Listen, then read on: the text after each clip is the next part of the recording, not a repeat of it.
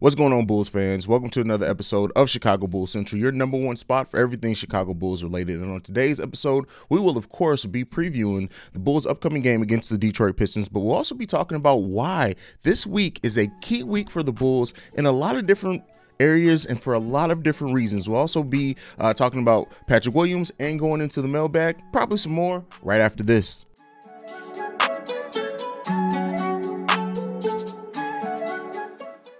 All right, so Bulls fans, I want to start off with this week for the Bulls.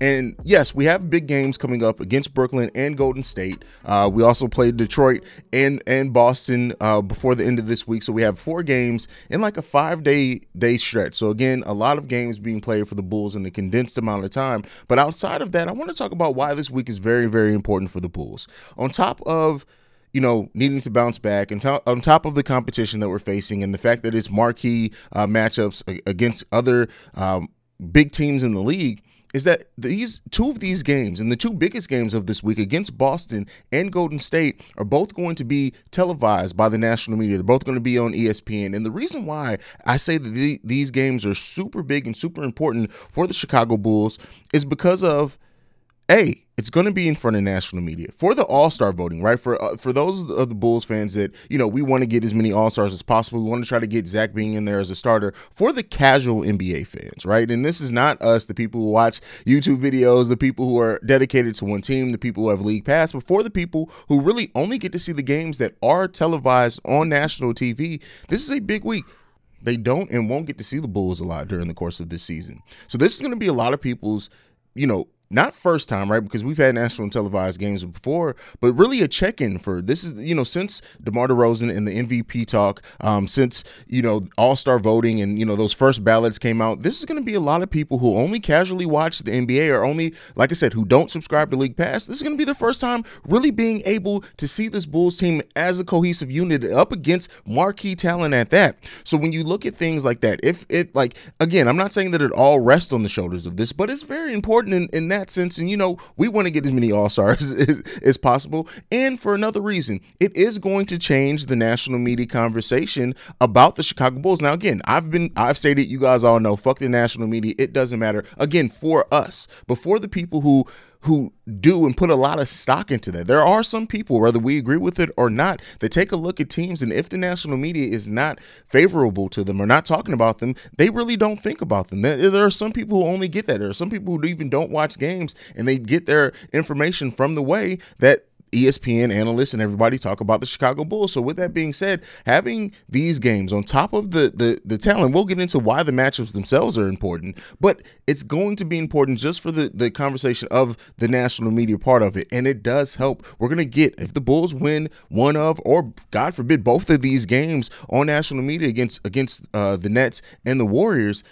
There are going to be a lot of new casual audience that are now become fans of the Chicago Bulls and start following the team a little bit more closely. So it can be very important for those reasons. On top of that, the matchups against Brooklyn and Golden State, I mean, those write themselves. Golden State Warriors are the, are the talk of the NBA right now. They're considered the best team and the lock-in pick to win the NBA title by many people, not all people, but by many people. A win against Golden State can do huge things for the Bulls, not only in our confidence, but showing where we measure up. Again, against Brooklyn as well. Kyrie's back. Kyrie is going to play in this game. They held James Harden out against the Trailblazers to prepare for the game against the Chicago Bulls in many ways. I know they won't admit it or say it, but it is what it is.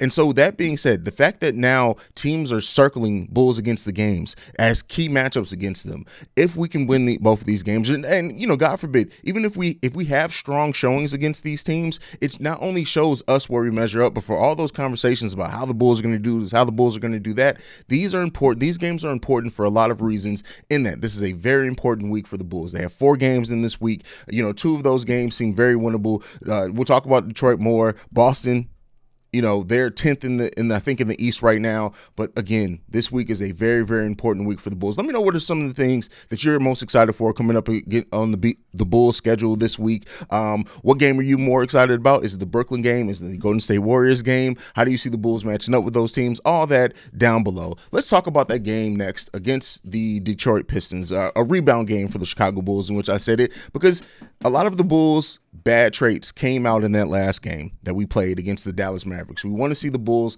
hopefully not overlook the Pistons to look more towards Brooklyn, but they need a strong showing in this game. You don't want to go into Brooklyn on a 0 2, on a two game losing streak. You don't want to do that. You just don't want to do that. Now, the Pistons are 9 and 30. Uh, they have the 29th ranked offense in the league, and then they also have the 22nd ranked defense in the league. This should be light work for the Chicago Bulls. Now, again, any team can be any team, any other team in the NBA on any night, right? That's just the way that the NBA uh, season works. But if the Bulls are overlooking this Detroit Pistons team, it can get very ugly for the Bulls. And we've seen th- stuff like that happen to the Chicago Bulls before. So the key thing is the Bulls need to be locked in, but they need to be locked in in a way to put their foot on the Detroit Pistons' neck and Get them the hell up out of there. By the third quarter, this game needs to be over. We've beat the Detroit Pistons twice. They were two of our early matchups in the season. I think we held them under 90 points in both those games. So the De- uh, the Bulls' defense and offensive potency should be able to make light work of this. I'm picking Ayo Dosunmu to have a big game tonight. Again, the uh, number one pick should be playing uh, today in Cunningham, and I want to see Ayo have a big showing up to show everybody why he uh, is one of the best players to come out of this past year's draft. And a lot of those teams that overlooked him, I think Ayo's going to have a big game tonight. We already know Demar Zach. We expect them to do our thing. I'm also looking for a bounce back game from Nikola Vucevic as well. This is a, a matchup that could go favorable for him, um, as well as just showing his versatility, but the Bulls cannot overlook the Detroit Pistons. I can't stress that enough. If the Bulls are looking too far ahead into into that Brooklyn game, it's going to get ugly for the Bulls. We need to see that ball movement. We need to see the focus. We need to see them locked in on both sides of the ball and executing very well. Keep those turnovers down. Um, and you know, this game, like I said, tw- 29th ranked offense in the league against one of the better defenses in the league. We know that we can stack up and we should be able to make light work of this team. I need to see a 20 point victory at least. Again, that's me being hopeful, but no, regardless of how the Bulls win, I need to see the Bulls win in a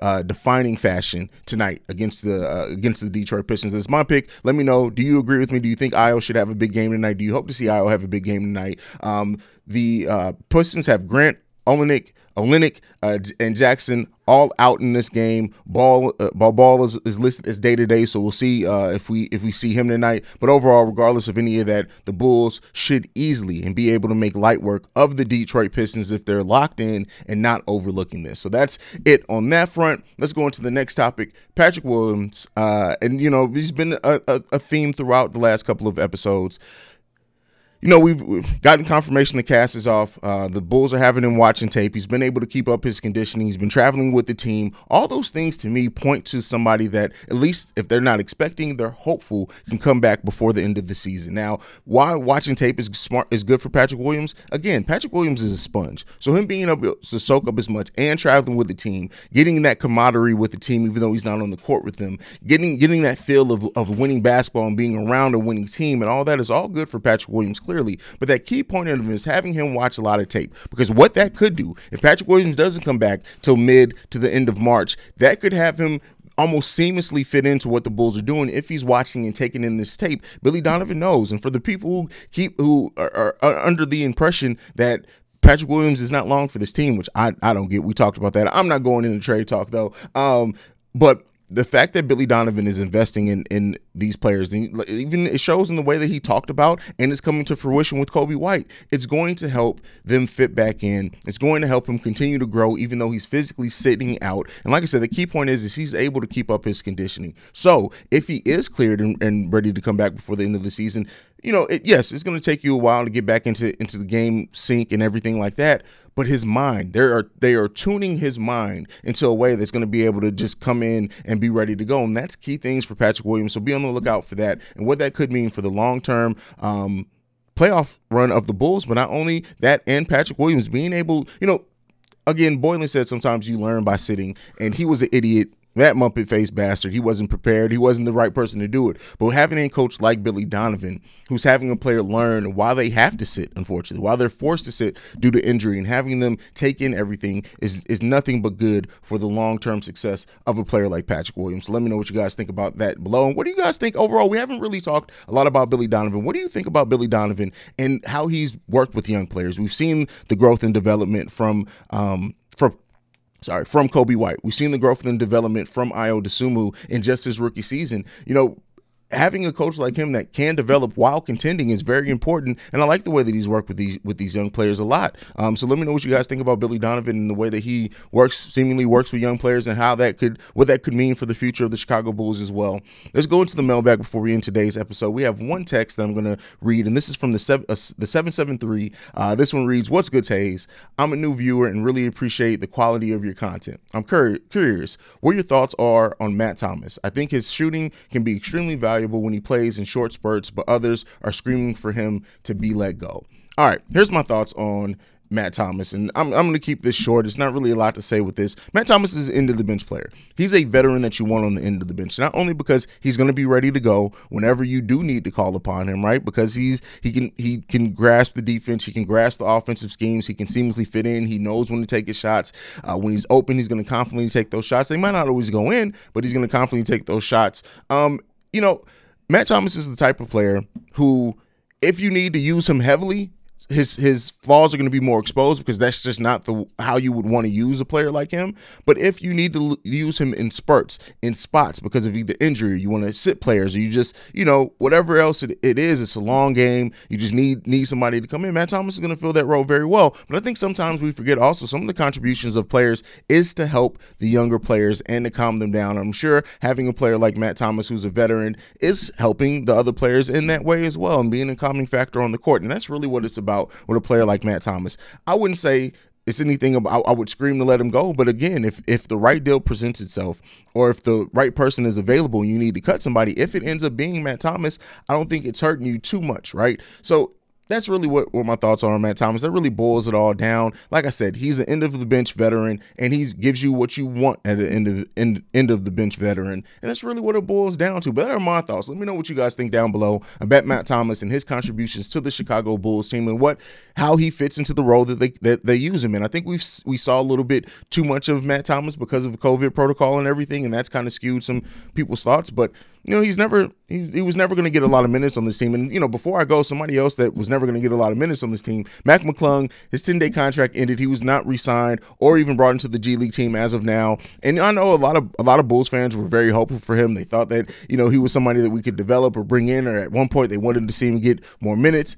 I've always said he was not going to be a player that got a lot of minutes, and that's not to toot my own horn. That's just how I saw it. And he was a player that if they saw something in, they were going to bring him into their G League affiliate and try to develop him down there. Seems like they did, they aren't going to do that either. But again, this team is stacked at guard, so it's not really like there's a there would have been a role even long term, especially for this team. I think if we would have saw Mac McClung stay on this this roster for the long term, it would have maybe single the deal, signal the deal. But even if the Bulls do end up making something, they can probably always bring him back. We'll see what goes on with that. But uh, Mac McClung also gone uh, from this Bulls roster, and you know I know I know a lot of Bulls fans did uh, want to see something from him, so that's why I mentioned it on this. But that's it for me today. You can follow the podcast at Bull Central Pod on every social media platform. You can send us any feedback, questions, comments, concerns, bullcentralpod. If you want to leave us a voicemail or a text, you can do so at 773-270-2799. We are the number one spot for all Chicago Bulls related news and content. And like I like to every episode on, go Bulls. I love you guys.